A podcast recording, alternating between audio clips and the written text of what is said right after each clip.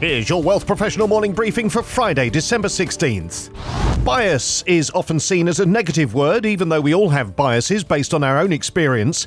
But is this a good thing for financial planners? The FP Canada Research Foundation has been looking into the influence that bias has on the recommendations that financial planners make to their clients. It found that advisors are more likely to suggest products such as universal life insurance, mutual funds, annuities, segregated funds, and ETFs if they own them personally or their spouse does or if it's a product that they're licensed to sell. This is known as familiarity bias, where products are recommended because they are known to the financial planner, even though they may not deliver the best outcome. The study, conducted by HEC Montreal, also reveals that planners are more likely to recommend products that the client has asked about.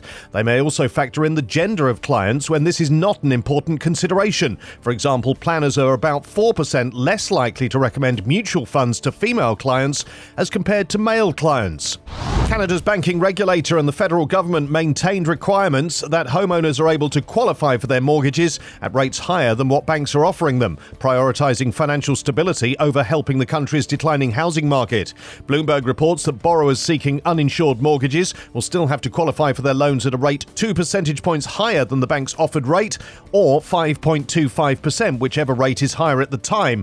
OSFI's confirmation of this Thursday means homebuyers today will have to show they can afford loans at interest interest rates of more than 7%, with mortgage rates at major commercial banks exceeding 5% currently. The federal government maintained an identical requirement for insured mortgages, or those where the down payment is less than 20% of the purchase price. With uninsured mortgages, down payments have to be at least 20%.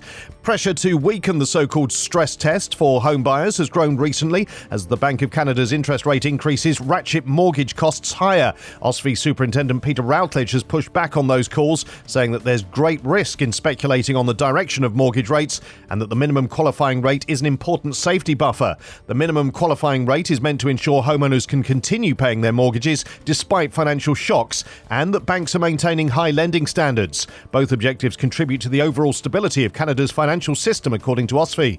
Canadian home prices fell for a ninth straight month in November, the Canadian Real Estate Association said on Thursday. That brought the cumulative price drop from February's peak to 11.5%. The number of transactions nationwide fell by more than 3%, outpacing the decline in new listings, which were down more than 1% from the month before. Headline grabbing stories such as the collapse of the FTX exchange are concerning for investors in digital assets, but they still want a piece of the action. While warnings about unregulated securities may dissuade some investors from cryptos and NFTs, the underlying narrative of being the bright future of assets is maintaining interest.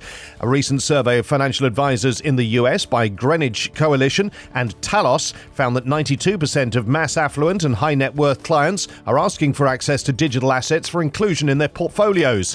Three in ten FAs said they already have or plan to recommend specific digital asset investment products within the next three months. More recognizable products are particularly popular, and almost two thirds of advisors surveyed said they have or will recommend an ETF related to digital assets.